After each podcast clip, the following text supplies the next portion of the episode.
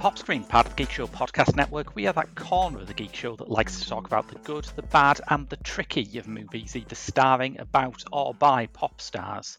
No, the podcast covers such a broad range of musical and cinematic genres, from country and western to hip hop, from documentaries to science fiction. I'm your host, Graham Williamson. I'm a writer for the Geek Show, Byline Times, We Are Cult, and Horrified, the British horror website. Uh, and I've been joined this week by. Uh, hi, I'm Jeff Pizek. Uh, I am uh, not a professional movie writer, but I'm a longtime movie fan. Uh, you can find me at letter on Letterboxd at uh, Scrambled Face. Um, this was a film uh, I was really excited to find out that you were interested in because I'd been fascinated by it for a long time. I think it's not as if there's a shortage of movies uh, with rappers in, but it, there may be a shortage of movies that have something interesting to say about hip hop. Uh, mostly, they, they tend to be like cameos in straight to video horror movies, not naming any names, Snoop Dogg.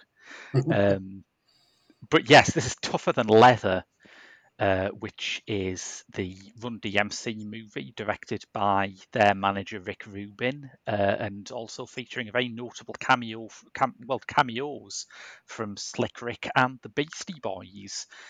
Uh, it's the first time I'd seen this, but you've got priors with this, right, Jeff? I sure do. Yeah.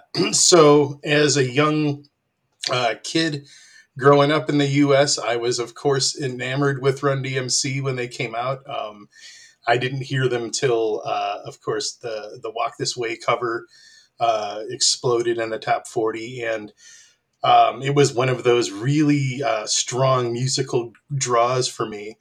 Um, so by the time their their movie came out, I, I had not even see I had not seen, um, and we may talk about this later. Krush Groove, which they had been in prior, um, was sort of the early run for uh, the story of Def Jam Records. Um, but I, I did have that soundtrack, and I, of course, was a big fan of the Beastie Boys as well. So, uh, all that is to say, when Tougher Than Leather came out in not many theaters, from what I remember, um, but I did make a point to go see it. Um, and, you know, just to get this story out of the way, I actually, as I was maybe 12, I think, 13 maybe when it came out, and had to talk the, uh, the guy at the ticket booth into letting my friend and myself in because it was an R-rated movie. Um, I had never had any trouble getting into. I mean, I, at that time, I wasn't going to a lot of R uh, adult type movies, um, but this one definitely I had to uh, do some sweet talking. And my, I think, if I remember correctly, my argument was. Well, it's a Run DMC movie, so how many old people do you think are actually going to come see this? Um, and eventually, yeah, he let he let us in. So uh, it was actually one of my first, you know, R-rated adult type pictures that I saw in the theater without any adults with me. Nice. Um, so that you mentioned being into Run DMC, and you mentioned being into the Beastie Boys. So this would have been around the the time it came out, right? That 87, 88? Yeah, the, the the it says 88 on the film. I feel I my memory says it came out earlier, but I'm guessing not. So I think it's one of those things, but I've seen both dates, so yeah, yeah who knows. I am not surprised that you said uh, that it didn't show in many screens, despite having these two massive bands in. Um, because what, one of the other major hip hop films we've done for Pop Screen, me and Rob did a Patreon episode about Belly, and that was, though now a cult classic, was blackballed from a lot of cinema chains for fears that there would be copycat gang violence, which mm. is one of those. I, I, don't know if there's has there ever been a film where there's been like gangsters coming out of it shooting at each other in the foyer.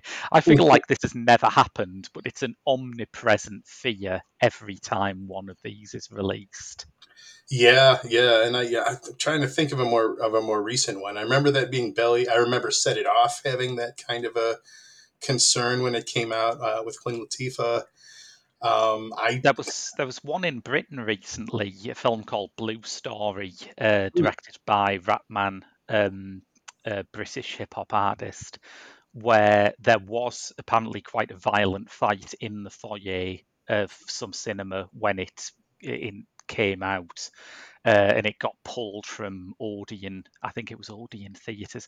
Uh, what the stories didn't mention is that the fight occurred among people who'd just come out of Frozen 2, which made for a slightly less gangster story, I think. Right, right, yeah. I was gonna say, I mean, at least this one has some, you know, crime and violence actually in the story. So yeah, uh, but yeah, that's that's wild. It's it's quite an odd thing too because uh, this is very early on in the cycle of gangster narratives in hip hop. I mean, there had been hip hop records about crime and poverty before. Run DMC had recorded quite a lot of them, but this film really centers its appeal on it being basically a black exploitation movie where people rap. That would go on to be massive in about four or five years' time. But I can't think of an earlier example of it than this. No, I can't either. Um, and I think it's I think it's telling that, you know, that those elements are there and that they're driving the story um, but the stars are kind of peripheral to that world. Mm. Um, you know, they're at least the Run, Run DMC being the stars. Um, you know, their their managers get, are are corrupt and, and involved in these dealings, and um, but they themselves are are really only reacting to that environment. They're already established as popular musicians when the story starts. Well, yeah, even though it starts with that very uh, protracted and, and kind of cool, actually, sequence of um, is it DMC coming out of prison at the start? Yes. Which is, a, a, I think, a better directed scene than most of what follows. Uh, it's got it reminded me weirdly of the opening scene of the Blues Brothers, which I yes. recently did for our sister podcast, Directors Uncut. Yep. Yeah, I've always I've always thought the same thing. It definitely has mm. uh, and the Blues Brothers being a Chicago classic, yeah, so it's a local favorite here. But yeah, that that whole opening um, where DMC comes out and gets his gets his stuff back, and so they're introducing him through the, his his artifacts, his hat, his yeah, his you know, all the stuff, and so uh, and then they finally reveal that it's him. Uh, yeah, it is. It is a great shot. It's yeah. it's a great opener, but I think it sets you up for like him and the rest of the band being, as you say, less peripheral to the crime story than they are. But I, I think there's a kind of honesty in that in a strange way because I, I was thinking about Run DMC's position in hip hop as I as I watched this, and their music for its when they started out was like radically tougher and more authentic than anything that had appeared in hip hop before. They didn't have that disco influence or that electro pop influence that people like Sugar Hill Gang or Grandmaster Flash did. It was just stark, stripped back beats and rhymes, often about the the difficulties of living life in a poor area. And by the late 80s, this is sort of starting to fork off into two paths, isn't it? Where there still is that kind of tough, uh, minimalist rap music around, but it's tending towards this more nihilistic world of what would become gangster rap, while there is also still hip hop that is socially conscious and about social issues but it doesn't sound much like Run DMC. It sounds like Diggable Planets or a tribe called Quest. So they are like standing, you know, it's like the old comedy bit with the guy standing on two canoes and having them slowly drift apart as they do the splits. Run DMC are really kind of paying for being such pioneers by being split between two hip hop movements that are indebted to them but are also kind of different to them. Yeah, I think that's a great observation because I think that this, I mean, 88 being that, that really key moment in, in hip hop, um, uh, you're right. Yeah, they, they were straddling those two kind of camps, having that, um, that more social conscience as well as the you know the the tougher um, you know more boastful kind of you know we're we're the kings of rock you know? Yeah. Uh, that kind of that kind of approach. And i think that after this point that's where run dmc really i mean again we might get into this later but I, I think that's where they really started to struggle commercially because there wasn't quite the space for them you know? There wasn't i mean obviously hip hop loves to pay tribute to the old school, but a lot of the old school artists don't tend to have that commercial long run.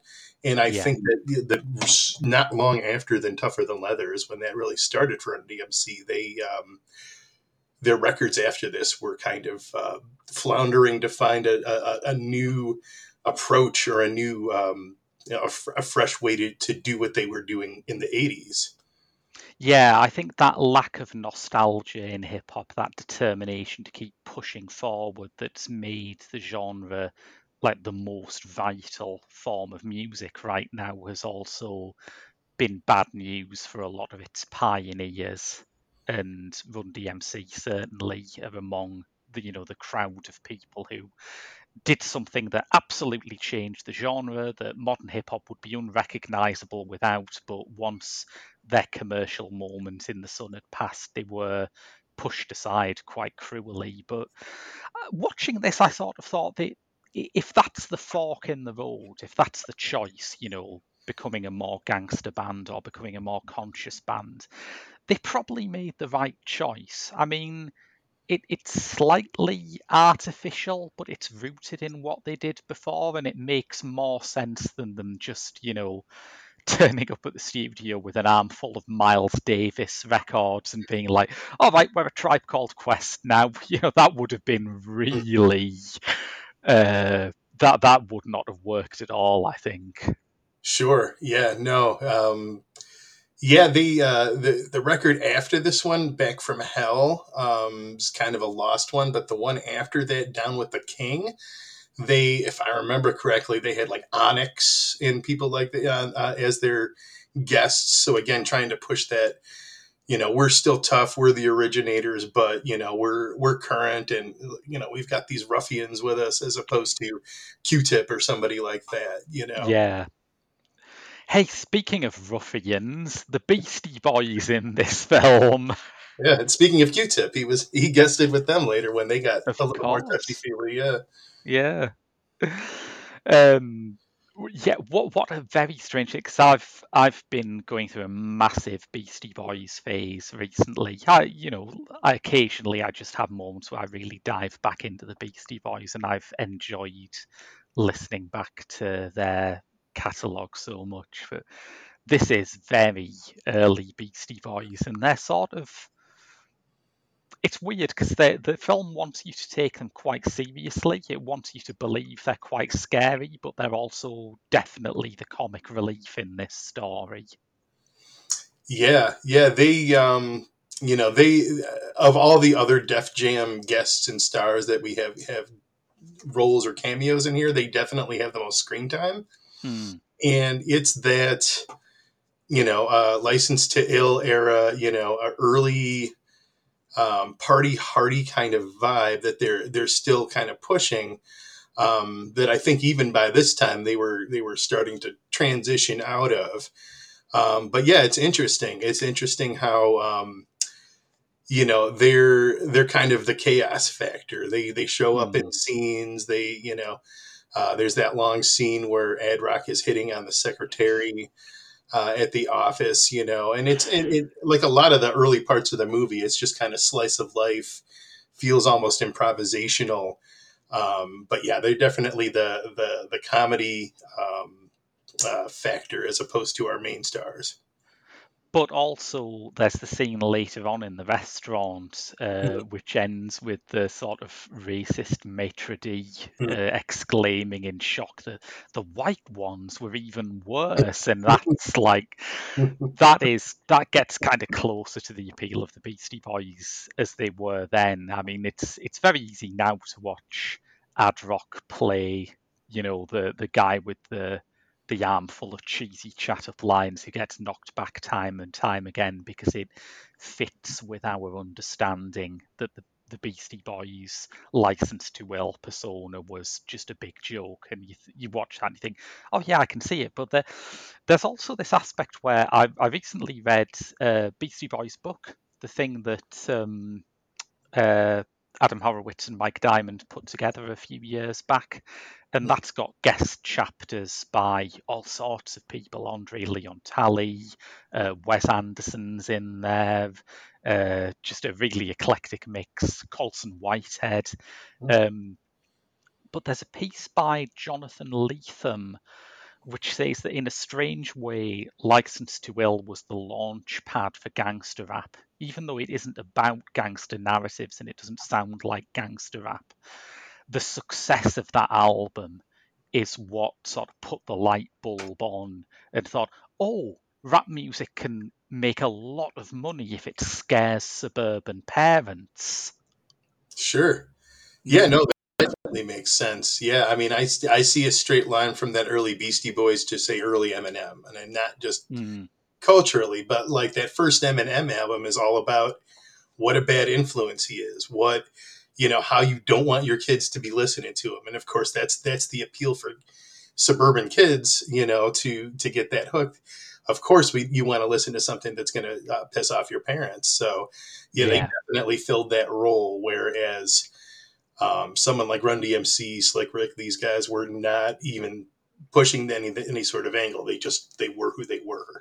So it's quite funny because you could definitely market Slick Rick as a guy who was going to scare your parents, but I guess at that stage, the idea that suburban white teenagers are going to be listening to Slick Rick was just off in space somewhere. No one was thinking about that.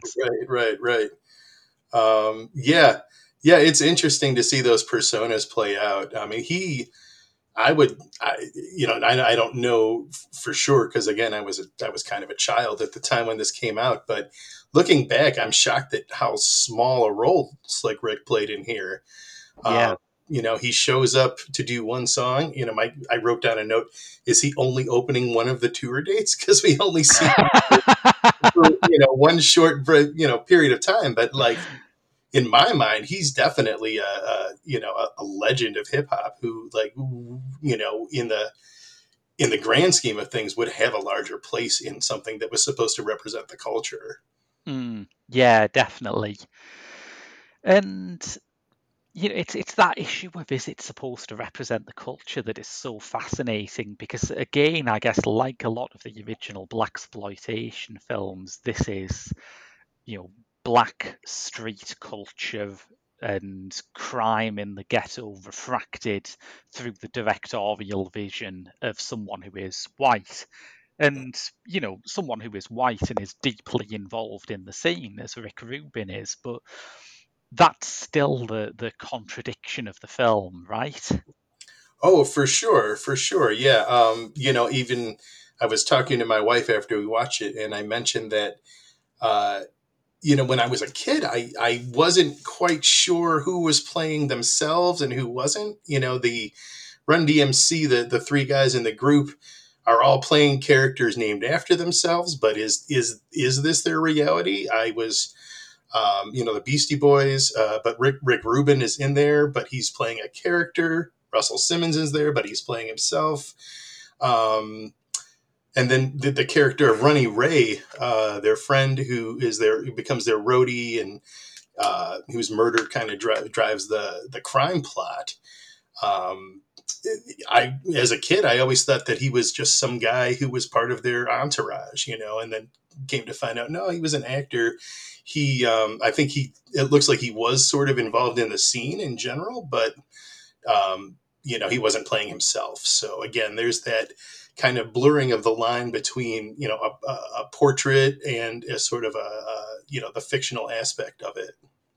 Yeah definitely. And there were people hanging around in their scene who were professional actors. I mean one of the oddest things i discovered researching the production of this film is that around the time this was made, Eddie Murphy was best friends with Run DMC and would often come down to the set, hang out. And I think the fact that Eddie Murphy isn't in the film is presumably down to Rubin's desire to reflect some sort of you know, authenticity in the film to make it a portrait of the scene rather than just a movie with stars. But I have to say, if I had like one of the biggest box office draws in the world right now hanging out on my set, I would I would probably turned the camera on him at some point. Sure. Yeah. No. That that would have made sense. Um, but yeah, you're you're right. It it in this world, uh, even though you know we we're supposed to believe that Run DMC are these big stars, um, the it plays a little fast and loose with how that is portrayed. I was going to mm. say when we see them, you know, they're on a concert tour, they're performing in these spaces that look really small and we don't often the audience you know? So i mean yeah. obviously probably a budgetary thing where they were just kind of shooting in, in one space but um, yeah it's interesting because you know we, we know at this time and they were playing stadiums. Mm. um, you know my cousin saw them on, on the the uh, raising hell tour which was before this and yeah it was in a stadium. I mean he told me stories about it. So it's really interesting to uh, to see that that kind of you know we we we know they're big stars, we know everybody knows who they are, but also uh, the depiction isn't you know it isn't it isn't puffed up in any way. And I kind of like that. I think I, I, like that they are playing these pokey little clubs, even though it, it stretches credulity, because presumably every single person who has ever watched this film is a Run DMC fan. And they know that this is post Walk This Way, this is when they were playing stadiums. But I think that there's something about the size of the venues they're playing here that makes it plausible for a rap band where like their lead MC's just got out of prison. Uh, they're in bed with these weird, shady gangsters. It, it does, although I don't think verisimilitude is, in that sort of cinematic sense, is the main preoccupation of the film. It does help in a weird way. Sure, yeah, and it keeps that that kind of um, gritty street level kind of vibe, even though we know that it's a sort of a fantasy. So, yeah, I think that makes sense. Well, you can see that it's a fantasy in the scenes with Rick Rubin as Vic, who's like the main villain of this film. And Vic is the point where the film is sort of at its worst, but also at its most fascinating, which is just something that sometimes happens with pop movies because you do look at Vic and you think, what demons is Rick Rubin working out here? You know, to make this film celebrating the scene that he has, you know, nurtured so much and the label that he co-founded and the artists that he's turned into international megastars. And his role is the awful, racist, murderous white guy.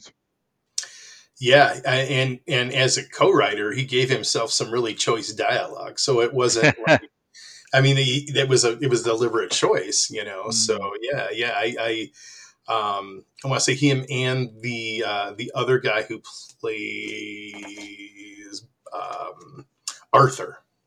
Oh, with the beard. Rick, Rick Grinello. Grinello, yeah, I was gonna say he is also was sort of involved in the scene. I know he directed the "Fight for Your Right" video, but but those two guys co-wrote this, and so again, probably had some sort of hand in the scene, the two of them, and yet they the the characters they gave themselves were these kind of sleazy, um, you know, uh, shady, and definitely not uh, racially supportive. You know, um, you know, both in the, like the words they have and their attitudes they they project. Um, you know, so I mean, yeah, it, it could be that they were trying to cr- kind of critique that approach, or it could be that they were, you know, just kind of drawing on that black exploitation um, tradition where the villains are some white racist authority figures who are, you know, uh, taking advantage of our heroes.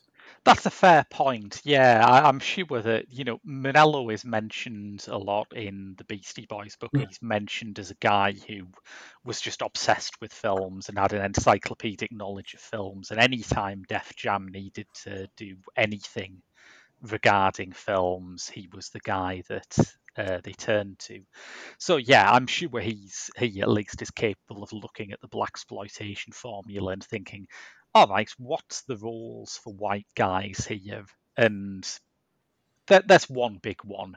But he's kind of an interesting guy. When he he came on, I had to get over my unease at first because I thought he was James Toback, but once I realised that he wasn't, um, I decided to check what else he's done. Do you know what he did? Who he's been working with in recent years? No. James Gray. Really?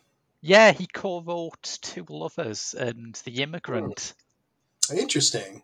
What a wild leap.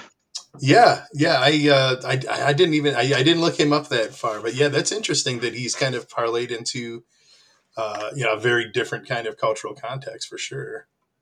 But it makes a certain sense when you think about it. I mean, if he is the guy who's sort of the, the genre technician on this movie, Gray's asset is that he is you know very steeped in classic Hollywood genre, and he can mm. take something something like The Immigrant, which in someone else's hands is just a social realist film, right? And and he can find the Vincent Minnelli or whoever his influences might be in it. So, yeah, I think they'd probably hit it off. Sure. Yeah. No, I guess that makes sense. Uh, you know, as a film fan, for sure but yeah, uh, the crime plot is sort of interesting, and, and I, it's interesting in a way that I think uh, gangster rap never really gets past, where it wants to decry this attitude that hip hop has something to do with criminality and also really milk the fuck out of how sexy and exciting that connection is at the same time.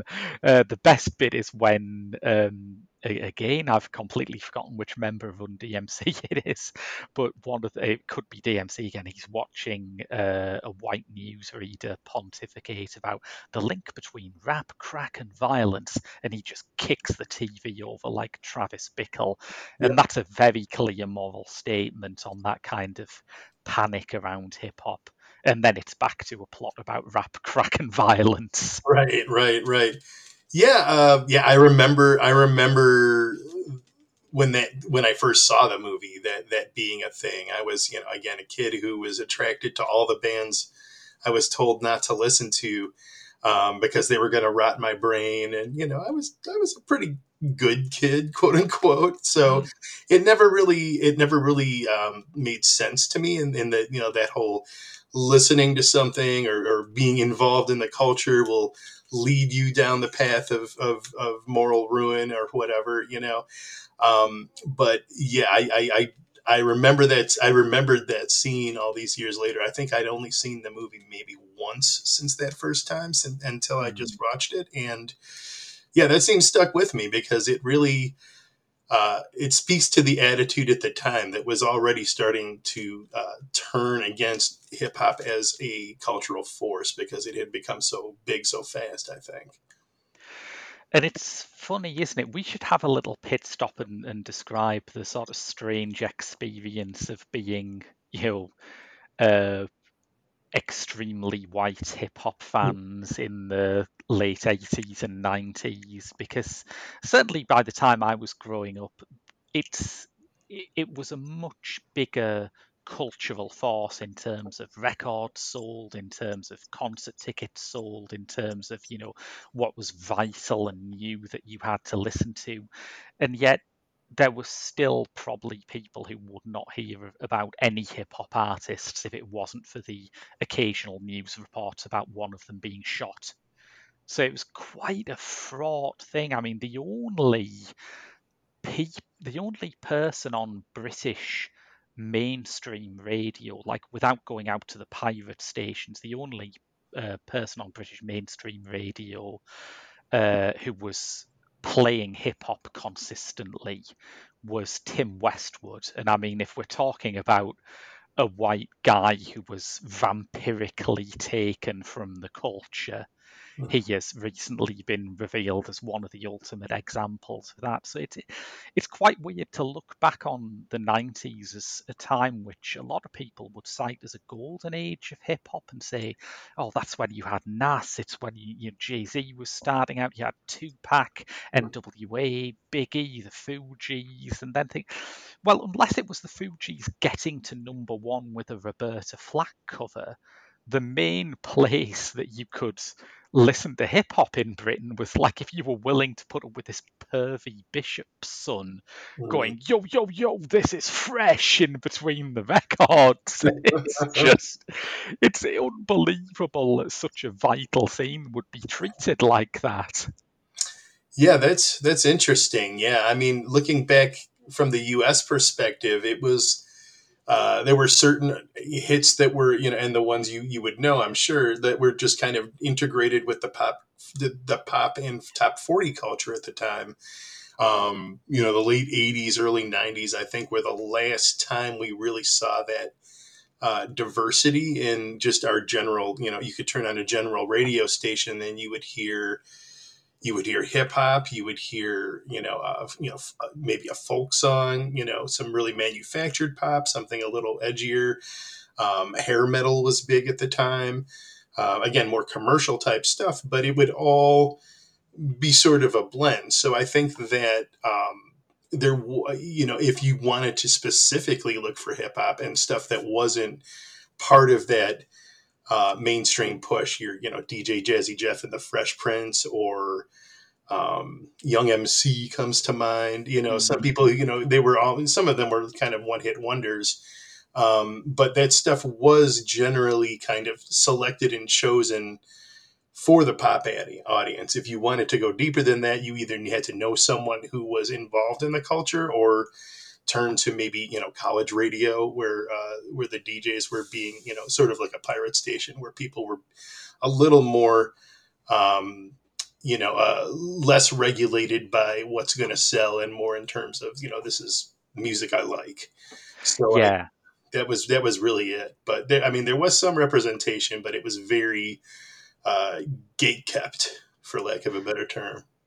I think probably the fact that there wasn't anything resembling a, a, like indigenous British hip hop scene probably kept it from being um, you know uh, from penetrating as deeply as it could have in the UK back then. It was still subject to that kind of attitude where people like oh it's it's just like Americans talking about drive-bys. What does that say about my life? And you think well you know nobody talks like this about blues music, do they? I'm not living in the Mississippi Delta in the 1930s, but no one looks at me weird when I listen to Mississippi John Hurt. Right. it's it, yeah, it, maybe, it, maybe, it was just the specifically the modern context. You know, maybe yeah. it was the fact that you know this is representing the here and now um, if it is so geographically specific, then I can see where you know it might not resonate unless you're willing to look past that and say, okay, there are themes here, there are things people talking about that are universal. Oh, it's just that old, old thing, I think, where people, as soon as a battle over something, particularly something in the arts, is fought and won, everyone pretends that they were on the right side from the hmm. very start until something new comes out and then everyone makes the exact same mistake all over again. And that was that was certainly happening with hip hop at that point. It wasn't really until the early 21st century that there was a, a recognizable kind of sustainable british hip hop scene. But also you know who cares? Like nowadays when I listen to, you know, Kendrick Lamar talking about bereavement or Megan Thee Stallion talking about, you know, growing up in a working class environment, I'm not like, holy shit, you know, what's this about? I understand that. It's not, it's just, yeah, it's so patronizing to say that just because occasionally they name check Compton that I'm just supposed to be sat here going, what the hell is this about? You know? Yeah, I mean, yeah, I think audience are audiences get smarter too. You know, yeah. um, you know, kids understand. You know, as a kid, I understood the difference between showing violence and creating violence you know for example Yeah. this movie you know i think that you know the again the gatekeepers the cultural gatekeepers they try to predict what will what the reaction will be and, and you never know um, so i mean in, in that sense i think it, uh, just music culture in general has gotten better because because of the silos because we know who we can trust and go to in terms of um, you know rep- rec- recommending something new and then um, having the perspective to understand you know how it can apply versus just a, a, something you listen to. Like people people come bring their expectations and their filters to anything they enjoy and uh, you know we have a lot of information at our fingertips. If we don't know what the slang is or where compton is google it. It's easy enough nowadays so and it's also part of the appeal, isn't it, that when you have these very specific bits of slang, again, that was another very boring thing that very boring people used to say in Britain about hip hop. It's like, oh, all this for shizzle manizzle, what does that mean? And it's like, well, you know, what does a what bopalooba or what bamboo mean? You know, anytime there's a new scene, part of the appeal of it is that it has this coded language that's just for you, the initiates, to appreciate. Yeah, and and I yeah, absolutely. And I think that may be where people still get alienated from hip hop specifically because mm. because the culture changes, the language changes, the slang changes. By the time it catches up with the general public, it's you know the song's been out for six months and and is um, has kind of trickled out. So you know I think that people. Um, maybe people older people and myself maybe included um, get yeah, a little intimidated, but you know, how much do I need to keep up with with what they're talking about? And the answer is uh, not not much. You can usually figure out from context, or if not, you know, yep. there's so much going on. You don't have to focus on uh, understanding lyrics immediately. It's maybe it's one of those things that six months later you say, "Oh, that's what so and so was talking about in that song," and now I've seen it play out somewhere else. So, um, yeah, that's. Uh, I think that's going to always be an issue with something that is as uh, tied into language and how it changes as, as hip hop is. Absolutely. Yeah, yeah. Um, I, I, like what you said about being, when you're a fan, you're able to um, to understand the parts of it that are kind of play acting and that are kind of not to be taken too seriously. And you can sort of separate that from the underlying attitudes. It does remind me of something uh, that Mark Kermode always says about the Evil Dead. Which is that the, the original Evil Dead was controversial, he says, because if you were a horror fan, you saw it and you found the excess so liberating, so funny, so cathartic, so outrageous. Whereas if you're not a horror movie fan, you watch it and it's just people getting ripped to pieces for 80 minutes. Mm. And I think there's something similar here. I think Tougher Than Leather is most, for whatever attitude Rubin and Menello went into it with, it is most endearing as people play acting something that is kind that is real to them, you know, that is not false, but doing it in this kind of burlesque way that's quite cathartic. Sure. Yeah. No, I, I was thinking of the uh, the example of uh, the stock music that they use anytime anything uh, sensual or sexual comes up. they bust out the stripper, which yes the ultimate symbol of sensuality in 1988. You know, like, I mean, it's it's a shorthand, and you get what they're talking about. But like, is that something that's uh, I think a modern audience like? Do they know the stripper? Would they would they understand that that's supposed to be, you know, what that's supposed to represent? Um, you know, those those shorthands um, they're always changing, you know, and even by, you know, this time, I mean, I, I don't know if that felt old, really old fashioned at the time, but it definitely does now.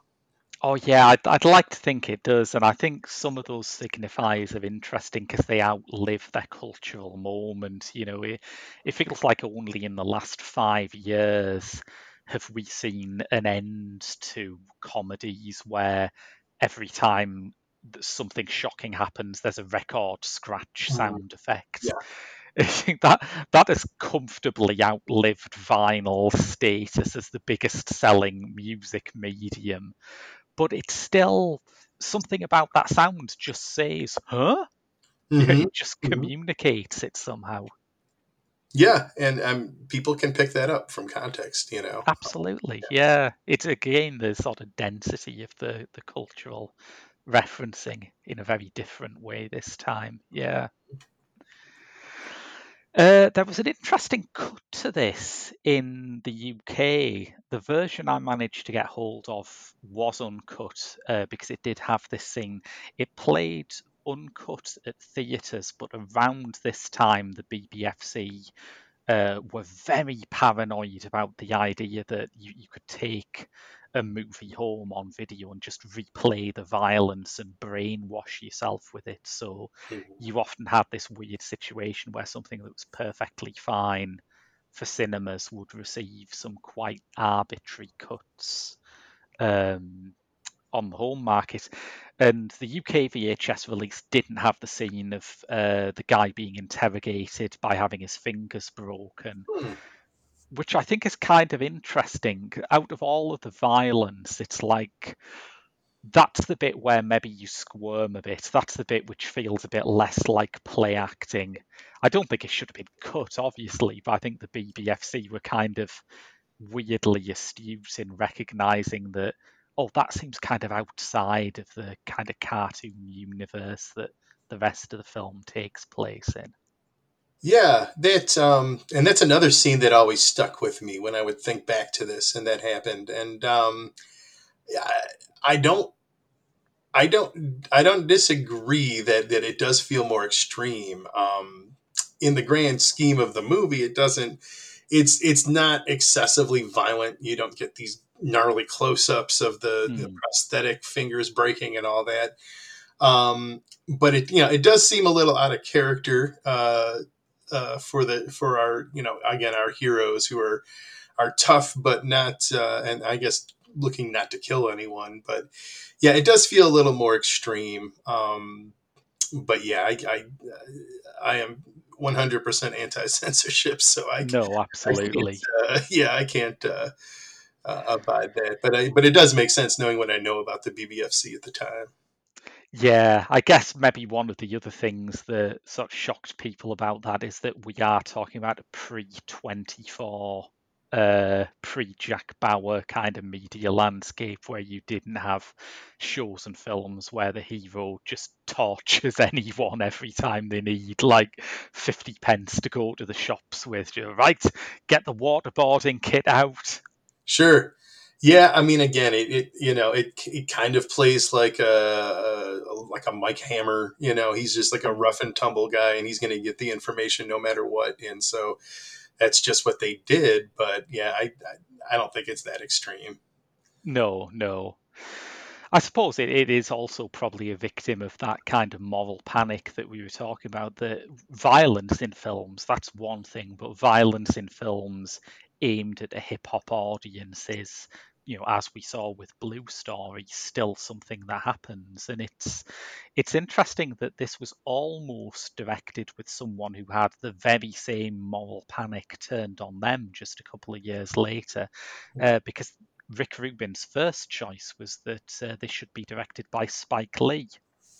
Yeah, I had read that. Um, that was new information to me. Um, yeah, really interesting. And he he turned it down. To do do the right thing, which you know, fair play. Uh, uh, he did, in fact, do the right thing there, but um, it's interesting to imagine what what a Def Jam movie made in the late eighties would have been like with a young Spike Lee behind the camera. Oh yeah, I mean, just I think visually the energy. I think a whole lot more. I think it would feel a lot less low budget. I think Spike Lee Hmm. did uh, turn those uh, those limitations into uh, strengths and, and the vitality of his films at the time. Uh, definitely comes from not having that that slick um, and more of those slice of life neighborhood moments. Um, I want to say one of the guys in this was in Do the Right Thing. The uh, one of the um, one of the mob guys I Oh, recognize. right. Um, I'm gonna have to look that up. yeah, I don't remember Um, which one, but yeah, it was.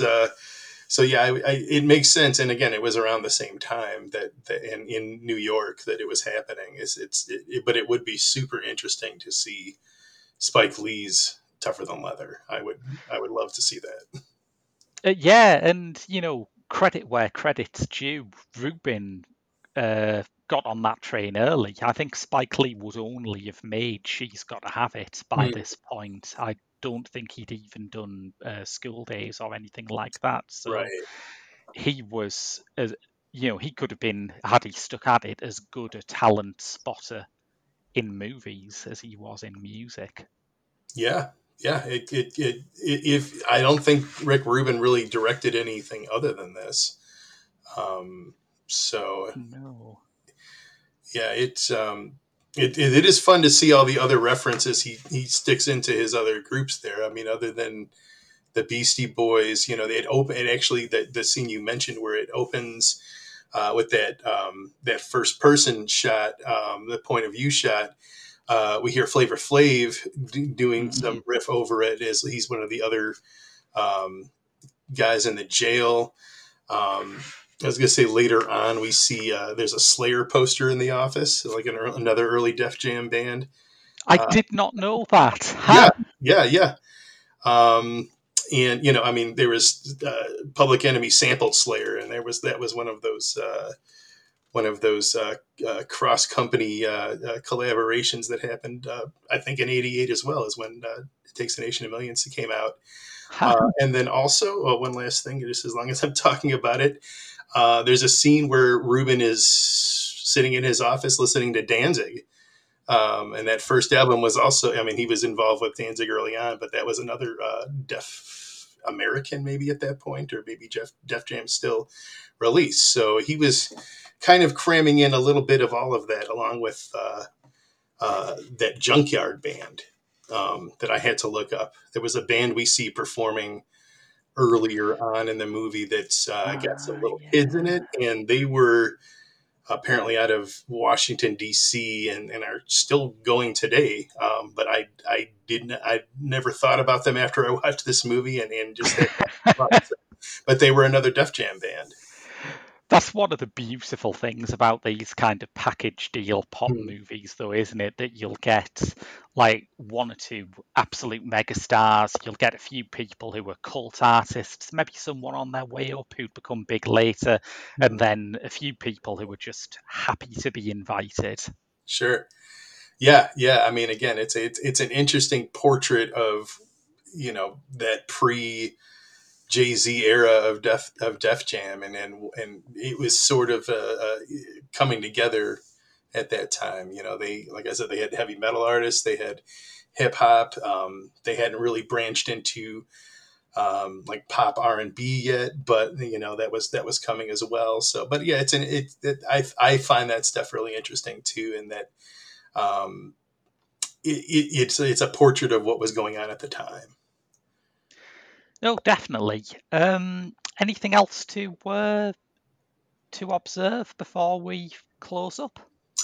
Well, the only other thing that that that I would call out, I mean, other than the fact that this has never been released on DVD, to my knowledge, so very um, strange that, or if yeah. or if it was, it was an early one that's out of print. So, but yeah, it's strange that that, that this movie isn't out there very easily to find. You know, it's not streaming anywhere. Um, and just a personal note would be the other thing I'd note would be uh, the lady who plays the girlfriend of Rick uh, of Rick Rubin's character, uh, Lois Ayres, uh, was an adult star, and she actually starred in the very first um, hardcore film I ever saw in my life called Virgin Heat. So I've always had I've always had a, a, soft spot for Lois Ayres. So um, and she has kind of a cool role in here. Actually, she helps them uh, with their revenge plot. So I just wanted to shout her out.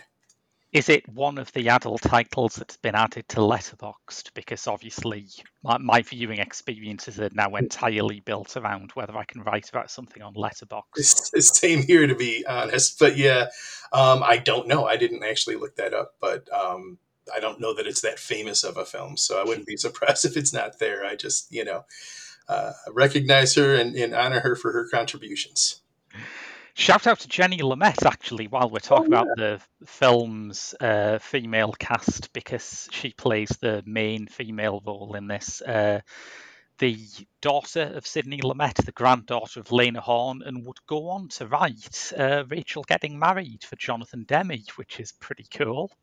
Yeah, I know. I noticed that she has some really interesting credits. Um, I think she's still producing, you know, the uh, the Paramount Plus Picard show. Uh, she had some some credit on there, so so yeah, she's still working too, and uh, but not in front of the camera. Mm.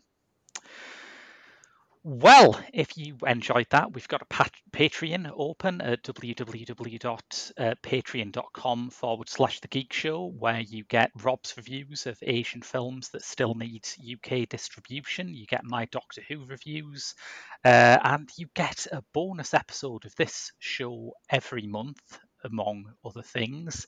Uh, if you subscribe to our Patreon, you'll already have heard Mark tormenting me with the British football hooligan film The Guvnors. That's been an experience. Um, but uh, we'll be back in a couple of weeks' time with our next free episode of Pop Screen. Until then, I've been Graham. And I've been Jeff. And we'll see you later.